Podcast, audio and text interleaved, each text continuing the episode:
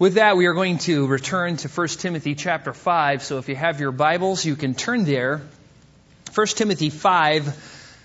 Verses 3 through 16 has been our text. We thought we were going to maybe finish this in two sermons, up 3, up 4, up 5. And I think today we're actually going to do it. Five messages on widows indeed. And this has been a great study. I feel rebuked having gone through the text week by week. I keep thinking, oh, well, there's not much left here. And then after I spend a while studying and thinking and poring over the text, there is so much more here that I was almost tempted to make it a six-parter. But we do have to move on so that we can get to the things that I hope to get to next fall in our series, Old Testament introduction series, followed by the attributes of God from Psalm 145. And that's kind of what's on the horizon that we're working towards. As you read through the Bible, you frequently come upon texts, as we mentioned, addressing widows. And again, I just went through the scriptures and I began to notice how God purposed in His plan of redemption and in His overall revelation to use widows to proclaim the truth, or as an integral part of His plan. Ruth, as you know, is a widow whose mother Naomi was a widow, and Ruth married Boaz and gave birth to Obed, and Obed Jesse, and Jesse David, and all the way down to Christ, where Ruth, the Moabite widow, became part of the Messianic line after she was married to Boaz. We see Abigail, who is Nabal's widow, and she is held up in the book of 1 Samuel as a very wise and shrewd woman. So much so that God struck her husband dead. His name meant fool. And she is lifted up as this very wise and prudent woman. And later on, King David married her. God appointed the poor widow of Zarephath to take care of Elijah in 1 Kings 17. And so God wanted to display His power. And so He did it through this poor widow and through Elijah in the whole circumstance regarding the famine. Elijah performed a miracle to help, this is Elisha, helped perform a miracle for a widow. In 2 Kings 4, remember, she came to him and was so poor and destitute that there was just hardly any hope. And he said, go get as many jars as you can. And she brought a bunch of jars, and he filled them up with very costly olive oil that she was able to sell and live off of for a long time. In Mark 12:42, Jesus used the widow Anna as an example of sacrificial giving. Only Mark's gospel says her name was Anna, but that was the widow who gave her two mites that Jesus said gave more than all the other people combined that day, because she was such a great example of sacrificial giving. There is another widow named Anna, mentioned in the Gospels, who was a prophetess. Luke 2 talks about her. She served in the temple and prayed in the temple night and day. And she is held up as a great woman of God and as an example for all of us. In Luke chapter 7, verses 12 through 15, Jesus felt compassion on the widow who had lost her son. And so He raised the widow's son from the dead so that she might not be left all alone. Peter in Acts felt compassion on the widow of Joppa. Do you remember her name? Dorcas, and also Tabitha, the Greek and the Hebrew name. She wasn't, the text doesn't say she was a widow, but what's interesting about the text, it says she was a minister to widows, because when Peter arrived, all the widows, it says, had gathered together and were grieving, and they were showing Peter their tunics which Dorcas had made for them, which tells us that one of her specialized ministries was a ministry to widows. And so Peter raises Dorcas from the dead so that she can continue to minister to the widows. We have also learned that there are many exhortations and commandments in the Bible directed at the people of God to take care of widows. Exodus 22:22, for example, the Lord commands that you shall not afflict any orphan or widow. The same command appears in Deuteronomy 24:17, Isaiah 1:17, Jeremiah 22:3, and Zechariah 7:10. In Deuteronomy 14:29, 6, 11, and 14, the Word of God instructs His people to make sure that when a widow comes through town, that they provide for her and give her food and lodging. In Deuteronomy 24:19 through 21, it commands that sheaves of grain were to be left in the field for widows. That when they harvested the olives, they were to shake the tree, and when the olives would fall down, there would still be some left, and they were not to shake it twice. They were to leave the rest for the widows. And also, when they gleaned the grapes off the grapevines, they were to make one pass and not two, so that there would be some clusters of grapes left for the widow. James in James 1:27 says that pure and undefiled religion is visiting orphans and widows in their distress, and to keep oneself unstained from the world. And what was interesting as I studied and I was looking at all these texts on widows, I found out that the character of God Himself is linked directly to widows and how He feels or treats widows or says widows should be taken care of. Listen to what He says in Deuteronomy 18:10. He describes a God who executes justice for the orphan and widow and shows His love for the alien by giving him food and clothing. In Psalm 68:5, the Lord is described as a father of the fatherless and a judge for the widows, is a God, His holy habitation. In Psalm 146:9, we read, "The Lord protects the strangers. He supports the fatherless and the widow, but He thwarts the way of the wicked." In Proverbs 15:25, the Lord is described as the one who establishes and increases the boundary of the widow. In Malachi 3:5, the Lord is described as the judge of those who oppress the widow. So all the way through the Scriptures, in the Old Testament and the New Testament, we see widows as playing a very important part, not only in the working of God and not only as examples of godliness, but there are many exhortations to the people of God to make sure they take care of widows in the right way. Now, as you can imagine, as you move from the Old Testament to the New Testament, as you move from a theocracy into the church, from a nation to the body of Christ, things changed. And even though a lot of the principles still remain the same, the question is that Timothy asked Paul is, so how do we treat widows? I know that God has this special place in His heart for widows, but what are we supposed to do about them? I mean, what is His will for widows in the church? So Paul, inspired by the Holy Spirit, gives the church an instruction manual concerning widows, and it is here before us in the text. Paul takes the same principles found in the Old Testament, but he applies them to the New Testament setting in the church. In 1 Timothy 3-16, Paul has divided up widows into two groups, widows and widows indeed. The widows indeed are to be honored financially and supported by the church. Those who do not qualify as widows indeed are to be supported in other ways by other people for different reasons. So if you have your Bible, look at 1 Timothy 5, verse 3. Follow along as we read the context. And then this morning, we are going to answer our last two questions that we've asked. We've asked six questions of the text. We've already answered the first question, what does it mean to honor a widow indeed? We've answered the second question, what is a widow indeed, or what are the qualifications of a widow indeed? We've answered the question, what are widows responsible not to do? And what are widows, especially younger widows, responsible to do? So this morning we come to the last two questions, which is, what are the family members of widows responsible to do? And what are the church leaders and the church in general responsible to do in relationship to widows? So that's what we're going to answer this morning, those last two questions. Follow along as I read the context, starting in verse 3 of 1 Timothy 5. Honor widows who are widows indeed. But if any widow has children or grandchildren, they must first learn to practice piety in regard to their own family and to make some return to their parents. For this is acceptable in the sight of God. Now she who is a widow indeed and who has been left alone has fixed her hope on God and continues in entreaties and prayers night and day. But she who gives herself to wanton pleasure is dead even while she lives. Prescribe these things as well, so that they may be above reproach. But if anyone does not provide for his own, especially for those of his household, he has denied the faith and is worse than an unbeliever.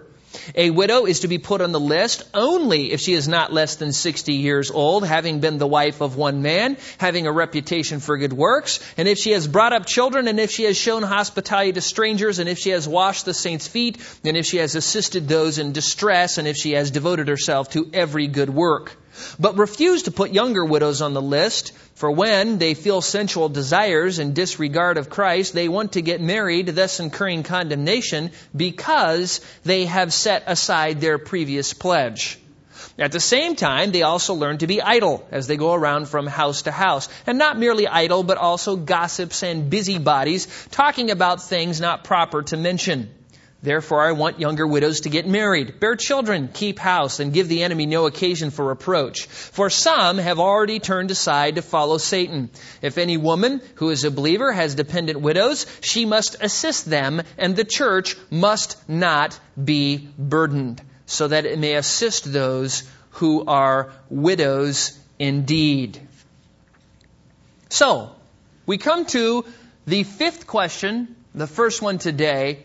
What are family members responsible to do in relationship to their widows? And several verses address this, the first being verse 4, look there, where we read this, "But if any widow has children or grandchildren, they must first learn to practice piety in regard to their own family and to make some return to their parents, for this is acceptable in the sight of God." Now, the first thing we note from the text is that little word, "but."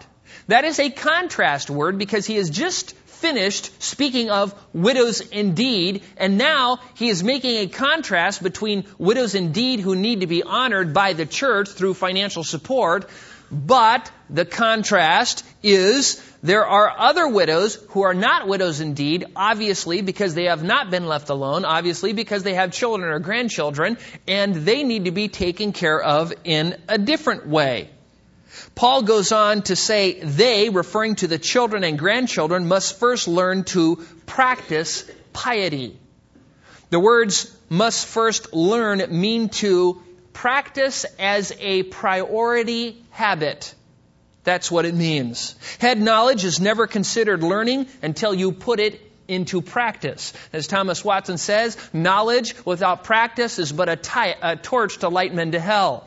God does not give you knowledge. He does not give you doctrine. He does not give us the Bible so we can stick it in our head merely.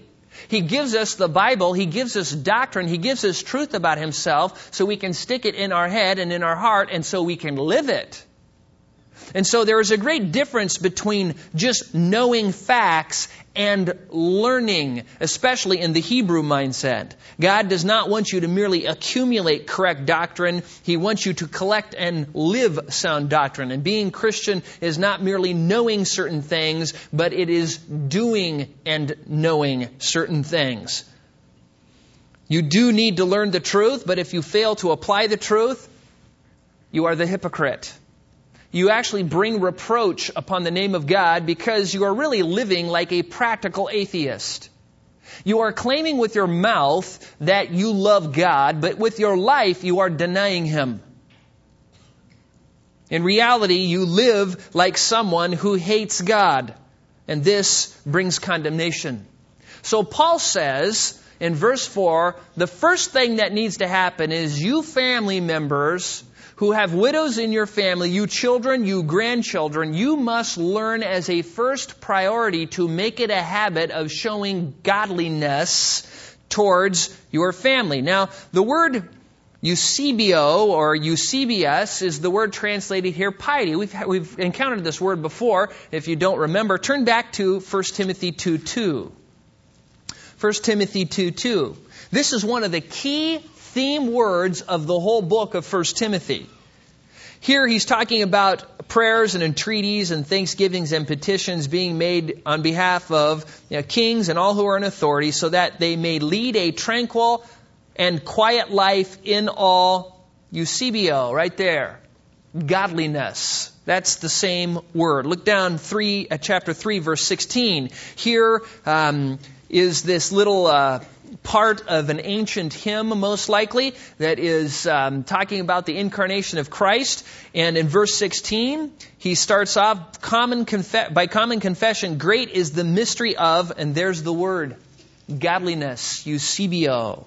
If you look at chapter 4, verse 7, he's talking about the good or excellent minister of Jesus Christ and what he pursues and what he doesn't pursue as a top priority. He says, but have nothing to do with worldly fables fit only for old women. On the other hand, discipline yourself for the purpose of eusebio, godliness. If you look at verse 8, for bodily discipline is only of a little profit, but godliness, there is the same word, is profitable for all things. It's the same thing he's exhorting us to adhere to here, but in relationship to widows. If you look at chapter 6, verse 3, and this is a very key verse, in chapter 6, verse 3, if anyone advocates a different doctrine and does not agree with sound words of our Lord Jesus Christ and with the doctrine conforming to godliness. Notice, doctrine is always to conform us to godliness. We are never to have doctrine that conforms us to rebellion. Doctrine is always for the purpose of doing, never merely knowing. He says in verse 11 of that same chapter, chapter 6, but flee from these things, you men of God, and pursue righteousness and eusebio, faith, love, perseverance, and gentleness. The whole book is about pursuing godliness. The whole book is about how one ought to conduct themselves in the household of God, which is the practice of piety or godliness. And in this instance, addressing widows in chapter 5, verse 4, he says, children and grandchildren, you need to practice godliness. You are to live in such a way as your behavior towards your widows, your mother or grandmother who is a widow, shows that you are practicing godliness. And the question we need to ask is, are we living like Christians in the way we treat our widows? Remember, there was no welfare system, no social security system in the New Testament. And so, if you were older and you didn't have resources to take care of yourself or your health was failing, you would be totally reliant upon your family to take care of you.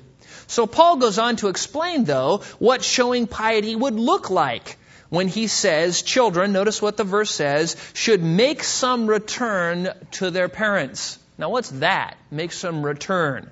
It really means to pay back. It is a word which means to pay back a debt or obligation, to refund something, give back something that was previously given. Now, what is it that your mother or grandmother has done for you that you could repay back in like kind? Well, try 1,000,000 poopy diapers.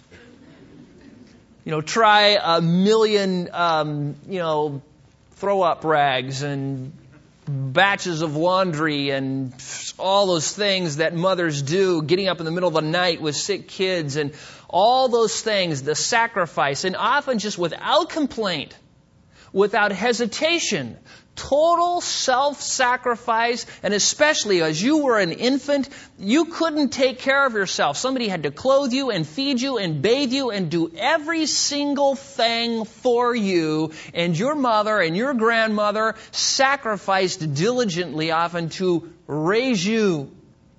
And so when he says, make some return, he's saying, do the same thing towards your widowed mother or grandmother that they have already done for you.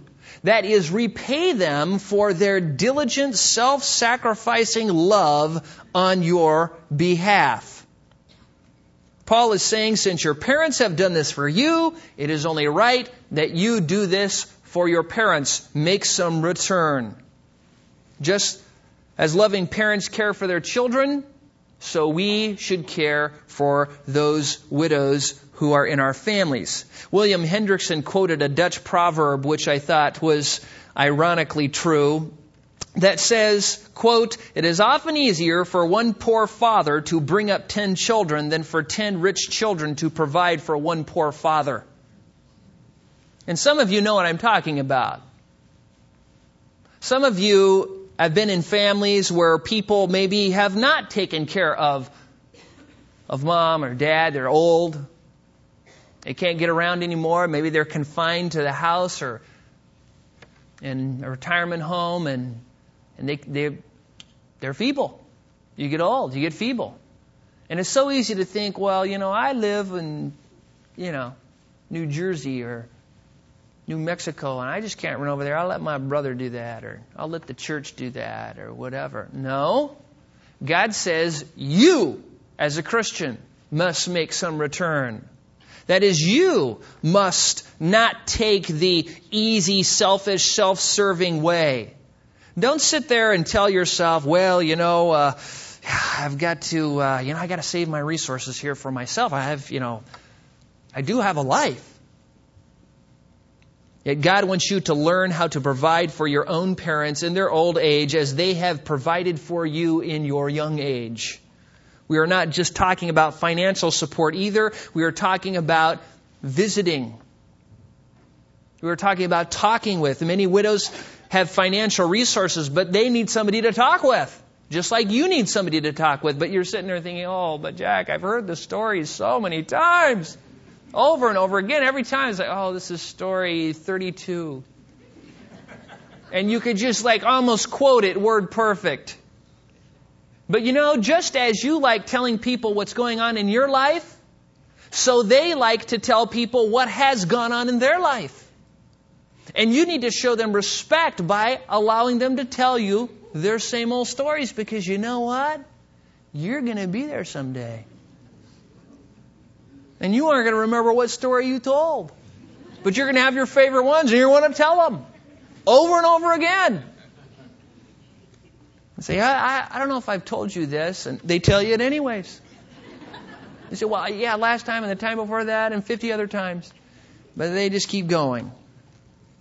People need people to talk to them, to listen to their life stories, to take them out and let them see the outside world outside the confines of their room or whatever. If you have a mother or a grandmother who is a widow, you are in need of practicing piety towards them, and you need to ask yourself, am I doing that? Oh, but you say they're not believers. Well, then evangelize them. Oh, they don't love God. Well, show them the love of God. So you go, oh, well, they never visited theirs. Well, listen, you need to visit them, and your children need to see you visit them, so that your children, when you get there, will visit you. Otherwise, you'll be sitting there all alone. If you have a mother or grandmother who is a widow and you are not practicing godliness towards them, you need to start today. Run home and take care of business. Now you ask, well, how can I do that? My grandmother lives in, New York. Well, the first step in taking care and practicing piety towards your own family is to make a plan to do so. Don't just wing it and say, I'll get around eventually to, contacting my mother or my grandmother or whatever who is a widow. Don't just wing it. Make a plan on doing something. What I mean by that is every Monday you call her at a certain time. Every 2 weeks you send her a card or send her some flowers. If she's close by, every regular time you visit her, you take her out, you let her see the outside world, take her to a park, drive around, let her see the world a little bit, get some sunshine, vitamin D deficiency sitting in there all day. They can't get out. They need you.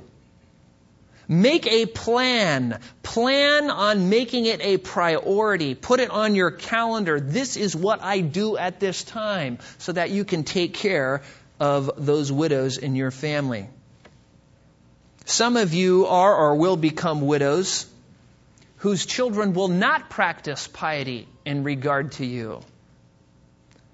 And some of you who will end up in maybe a nursing home or just confined to your own home, old, your outer man's decaying, will have choices to make, because you will be very tempted to grow bitter and angry and resentful because other people aren't meeting your needs, or your family is not coming by, and your children are not treating you with honor. But you need to know that every situation you find yourself in is part of God's plan for your life. And God uses pain and suffering and trial to make you more godly. And you need to be thankful for that. God may see it fit to take you quickly while your health is very good. You know, that's what I hope I'm 90. I'm preaching a really good sermon, and all of a sudden, oh! I fall over, you know, and then I won't have to go through that. But that's not how it is for everyone. Sometimes it's a slow process where God begins to slowly take away your strength, take away your resources, take away your self-sufficiency and your self-reliance and your, maybe even your ability to think. Why would he do that? Well, God wants all of us to trust in him with a whole heart and a willing mind. And some people, while they are young and while they are healthy, don't learn that lesson. And God loves his children so much that sometimes he waits to the end to teach them that most important lesson. The lesson of total trust and total reliance upon him. When there's nobody else there, you have no resources, you can't do it. And you cry out to God. And believe me, when you are crying out to God, when you are trusting in God, you cannot be in a better situation than that. This world is not our home. And God can use these kinds of situations to shake all the dirt of this world off of our roots, to get us unattached from the things of this world. I remember talking to one of the seminary professors, first dean of the Master's Seminary, Charles Smith, who came down with cancer. He knew he was going to die within 6 months, and there was nothing they could do. And so he came and he spoke in chapel and said, "I'm going to die." And he says, "There's nothing they can do about it." And he says, "I'm kind of looking forward to it." He says, "I've never died before." And he says, "What's really neat about it is I can't wait to see if my theology works all the way to the very end." But he says, "You know, there's something very interesting, which I knew in my head, but I hadn't really experienced fully in my life, and that was this. As soon as I found out I am going to be in glory probably within 6 months," he said, "I had no desire to work in my yard anymore," which I love to do. He said, "No desire to read the paper or to go shopping or to buy anything of this world." He says, "The only thing that's important to me now is people and serving the Lord." See, God used that to bring him to the place where he realized what is important. And so often we go through life and we kick against God, who is trying to teach us things, and we complain against his trying to teach. You know, "Lord, teach me to be godly." Okay, I'm going to take all this away from you. Why are you doing this? And I just want to encourage you, some of you who will find yourself alone, neglected by your family, that God will teach you great things at that time if you trust him with your whole heart. You and I both know that God wants you to die trusting him completely. And if he has to do it that way, then that's what you need. Not everybody needs it, but some of us do. God is a refuge, he is a fortress, he is a bulwark, a shield, a rock, a father, a savior, a deliverer, and he gives abundant joy even to widows who are all alone with only God present. So we need to take encouragement for that. But back to the text, Paul then adds the motivation behind all of this. Why are children and grandchildren to make some return to their parents? Because it is acceptable in the sight of God. The word acceptable might also be translated well-pleasing. It is the same word in chapter 2, verse 3, where it is well-pleasing that we pray for kings and all men and all who are in authority. We all need to ask ourselves, am I practicing piety in regard to the widows in my family circle? Now, what was really interesting here is, you know how you're reading your Bible and you come across some, you know, something in the gospel or something. Jesus is always the example. Have you noticed that? He's always the example of about everything. I mean, if you think you're doing good, you just look at how Jesus did it and you're bad. And I never noticed this before, but I was reading through a section, and turn in your Bibles to John 19. John 19. You know, Paul is constantly putting forth Jesus as the example, but I never thought he was the example of showing piety towards widows. Now, Jesus, in the context here, is being crucified. This is John 19, verses 26 and 27. He is offering himself up as the Lamb of God. He has been flogged and beaten and nailed to the cross. He has had a crown of thorns shoved down upon his brow. He is in excruciating pain and agony. He has a criminal at one side hurling abuses at him, a criminal at the other side of him crying out to be saved. There has the crowd in front of him mocking him.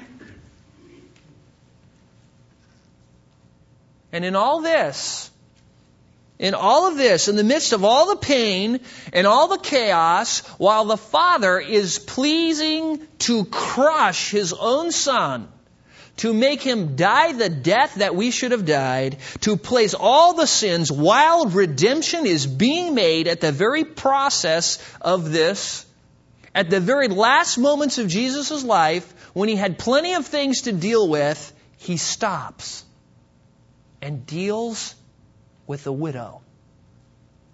Look at what it says in verse 26.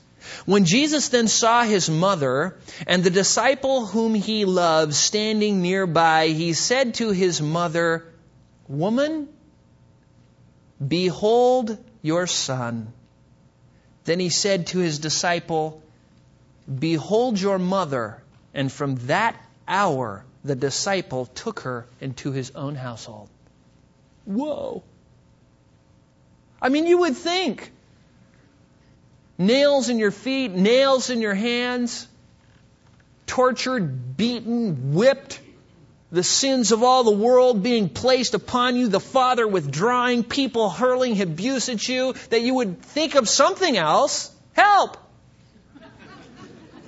Oh my God, why hast thou forsaken me?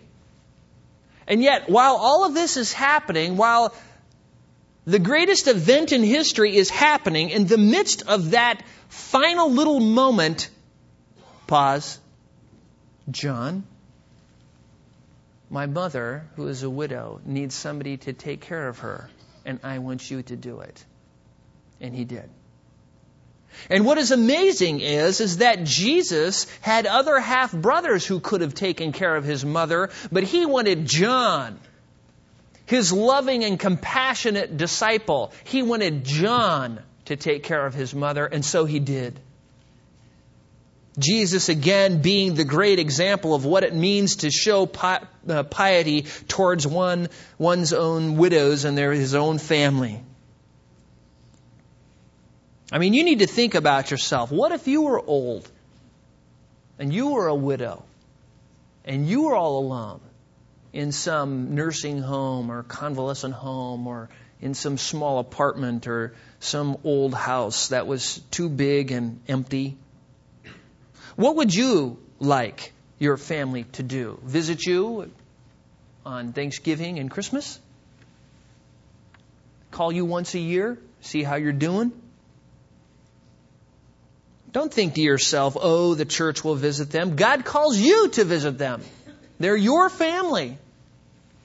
Now, some of you may be thinking to yourself, well, you know, I've got my own family. You know, I've got my job. I've got my hobbies. I'm a busy person. I just don't have time. I'm pursuing the things of the world. You know, what if I just can't squeeze my mother or grandmother in? I mean, it's not the unforgivable sin, is it? Well, look at verse 8. After Paul defines what a widow indeed is in verse 5, warns against wicked behavior in verse 6, and gives an exhortation to Timothy in verse 7, look at what Paul says in verse 8. But if anyone does not provide for his own, and especially for those of his household, he has denied the faith and is worse than an unbeliever. Now, you don't have to do a great study on that to know that whatever he means here, it's bad. It is bad to be worse than an unbeliever. That's like being lower than a snake in a wagon rut. I mean, you are down there. And this is the strongest rebuke found anywhere in the book. Anywhere in the book. The words provide for in verse 8, when it says, if anyone does not provide for, means to think beforehand or to anticipate a need beforehand and to plan accordingly. In other words, you know that your mom might become a widow or she is a widow, and so you make plans to provide for her. Now, what also is interesting, notice he actually lists two different groups here. He says, but if anyone does not provide for his own, and here he is talking about not just mothers and grandmothers, he is talking about any widow within your extended family. Then he switches to those to immediate family when he says, especially those of his own household or his own family. He goes from so your Aunt Sue is a widow. She's your responsibility too, not just your mother or your grandmother, but anybody in your extended family, especially those of your family. So he makes this two different statements. Now, Paul is restating in a negative way what he has already stated in a positive way in verse 4. In verse 4, he says, children, grandchildren, make some return to your parents. Now he is saying, whatever you do, do not fail to do this. And he widens the circle to include any widow within your family relations, one's own family. Paul then lists two consequences of being unwilling to practice piety in regard to one's own family. And these are two sharp verbal blows. The first one is bad, and the last one is really bad. Notice what he says. You aren't taking care of your mother, your grandmother, or widows within your immediate or extended family. You have denied the faith. Now, just stop there for a second. First of all, Paul is not saying here that you lose your salvation if you fail to visit your widowed mother once a month. But what he is saying is that to not practice as a priority and habit treating your mother or grandmother or any other widow in your family with godliness, by visiting them and talking with them and doing those things we talk, you have in action denied the very core of the Christian faith. You cannot truly believe with saving faith truth which you are not willing to follow.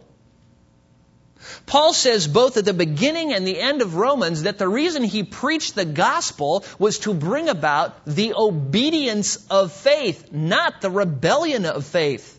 That happened before the gospel came. In chapter 6, he says that now that the gospel has come and faith has come and grace has come, now that you have believed with saving faith, you are no longer a slave of sin, but a slave of righteousness, obedience to the truth is the natural outcome of true saving faith. And that is what James says in James 2, right? James says, oh, you say you have faith? I'm telling you, if your faith does not produce works, it's dead and it cannot save you. It is pseudo-faith, false faith, faith that will not save you. Now, of course, whenever you say things like this, people start freaking. And the people who start freaking are the people who are out there who are under conviction. And they're under conviction because they know they aren't living the life they're supposed to. And they want to think of themselves as Christians when they know they're living a life of rebellion. So they begin to accuse the preacher of, you legalist, you're teaching salvation by works. You're preaching a false gospel. Listen, the only kind of faith which can save you is a faith which leads to regeneration. And if there is no regeneration, there is no saving faith. If you don't become a new creature, you aren't saved. Because that is what happens when everyone is saved. They become a new creature. They become transformed. The Word of God stands, and John 3:36 says, he who believes in the Son has eternal life. They like that part. The rest of the verse they do not like. But he who does not obey the Son shall not see life, but the wrath of God abides on him. That's what God's Word says. Listen to what Hebrews 5:9 says. And he became, speaking of Jesus, the source of eternal salvation to who? To all who obey him. In other words, if you don't, he isn't. Listen to 1 John chapter 3, 6 through 11. Now the loving thing to do is to practice piety in regard to one's own widows. Now listen to this. 1 John 3, 6 through 11. Little children, make sure no one deceives you. Now just stop there for a second. Whenever there is a specific mention of be careful and don't be deceived, the reason the author puts that there because many people are deceived. And so he tries to shake people out of their deception by saying, don't be deceived about this. What? The one who practices righteousness is righteous just as he is righteous. The one who practices sin is of the devil, for the devil has sinned from the beginning. The Son of God appeared for this purpose to destroy the works of the devil. No one who is born of God practices sin because his seed abides in him, and he cannot sin because he is born of God. By this, the children of God and the children of the devil are obvious. Anyone who does not practice righteousness is not of God, nor the one who does not love his brother. For this is the message which you have heard from the beginning, that we should love one another. That is as crystal clear as you can possibly get. It is not that works save you. It is that true saving faith always produces works. If you fail to care for your own, especially those of your own family, you have denied the very core of the Christian faith in your actions. Then Paul continues saying that the one who will not take care of his own family has not only denied the faith, if that wasn't worse, bad enough, he says he is worse than an unbeliever. Now, how could that be? I mean, what is worse than an unbeliever? What is an unbeliever? Well, a child of Satan, walking according to the prince of the power of the air, spiritually dead, unable to understand the things of God, unable to please God, hostile towards God, engaged in evil deeds, loving darkness rather than light, for their deeds are evil, not wanting to come to the light, not wanting to come to the truth, not wanting to submit to God, constantly in rebellion against God, worshiping and serving the creature rather than the creator, and on and on and on. Worse than that is what you are. If you will not take care of your own widows. That's scary. That is really scary. It's like the man in 1 Corinthians 5. Do you remember that man? He was the man who was committing incest with his father's wife, his stepmother.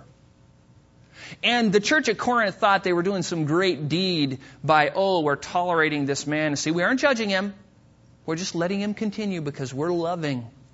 Paul says, what are you doing? Do you not know that a little leaven leavens the whole lump? This guy's going to infect the whole body. He says, remove the wicked man from among yourself. And he says, this man is committing immorality of such a kind that does not even exist among the Gentiles. He is worse than a heathen. One commentator wrote, a Christian who acts like this is worse than an individual who makes no pretense of believing God on two accounts. Firstly, to profess adherence to a body of teaching and then flagrantly deny a basic tenet of this teaching is worse than making no such claim. It proclaims the person insincere or dishonest or both.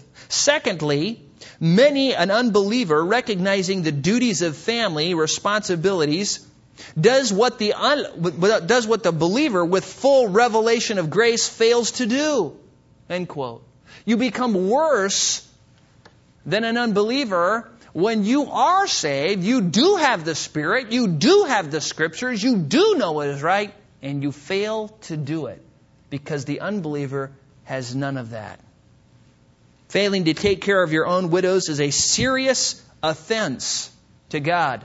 And it indicates one of two things. One, you either don't know God because your life is a continual mockery of Him and that you will not obey Him in this area. Or two, there is a serious crack in the foundation of your faith. And whatever the case may be, the cure is the same. Repent, turn from it, make some plans, and start showing and practicing piety towards those widows in your family.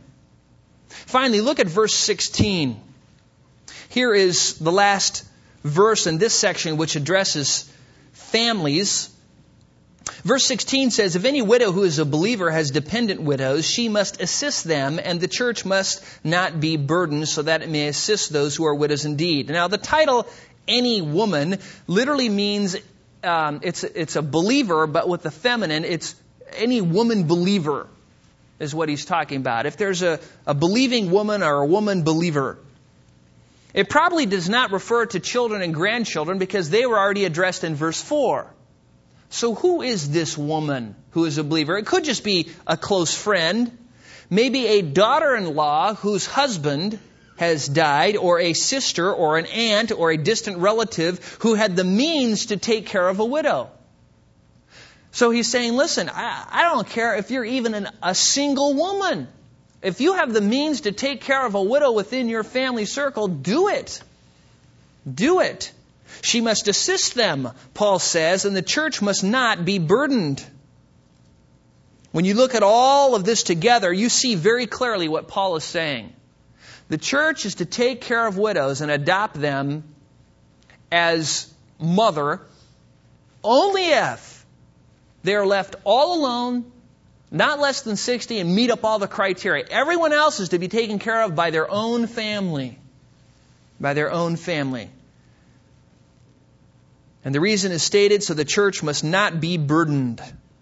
The church is only to be supporting widows. The church cannot become a full-scale welfare system. So he says, families, take your responsibility, meet the needs of your own widows. Widows, we also saw, are to take some responsibility too. If they're younger, get married, bear children, keep house, and give the enemy no occasion for reproach. Okay, let's move on. Second, what is the church leadership's responsibility to do in relation to widows? So we have the church. What is the church as a general? And when you talk about the church, you're really talking about the leaders of the church since they're leading the church. And this whole book is about leadership. What are we supposed to do? Well, look back at verse 7. There's a couple little phrases here that we can look at. And these kind of tell us the church's general responsibility. First, he says, prescribe and teach these things as well so that they may be above reproach. Now, he has just finished talking about honoring widows who are widows indeed in verse 3, about families taking care of their own widows, about the qualifications of a widow indeed in verse 5, about those who are not widows indeed because they live like unbelievers and give themselves to wanton pleasure. And then he says, prescribe these things as well. What things? All those things. And I think because the whole context is talking about widows, he's talking about everything. He has used the same terminology in chapter 4 when he's talking about pastors and what they're supposed to teach. He says, teach these things. Command is this word prescribe. It's literally be commanding these things. That is to teach with authority, teach with conviction, teach with passion, so that the church will know what to do in relationship to widows. That is the church's primary responsibility, to make sure the sheep know what to do in relationship to their own and to those who qualify as widows indeed. These things surely refer to everything in verses 3 through 6, but surely the whole context. So Paul gives the reason, so that they may be above reproach. Why does he say that? Well, because if they don't teach these things, then some will become, like we have already learned, the idle, gossip, busybodies going about from house to house, talking about things not proper to mention. Some will fall into the temptation snare to seek after pleasure and will wander away from the faith. Like he says in verse 15, some have already turned aside to follow Satan. And also verse 6, she who gives herself to wanton pleasure is dead even while she lives. So the cure here is not only a cure of providing, it is not only a cure addressed to the church and the families of those who have widows in the church, but also to widows themselves. So they take the proper steps too. Then look down at verse 16 again. At the very end of the verse, we've already looked at the first part of the verse, and there's the last line also tells us what the church's responsibility is as a whole, when it says that it may assist those who are widows indeed, which basically is a summary of the whole section, right?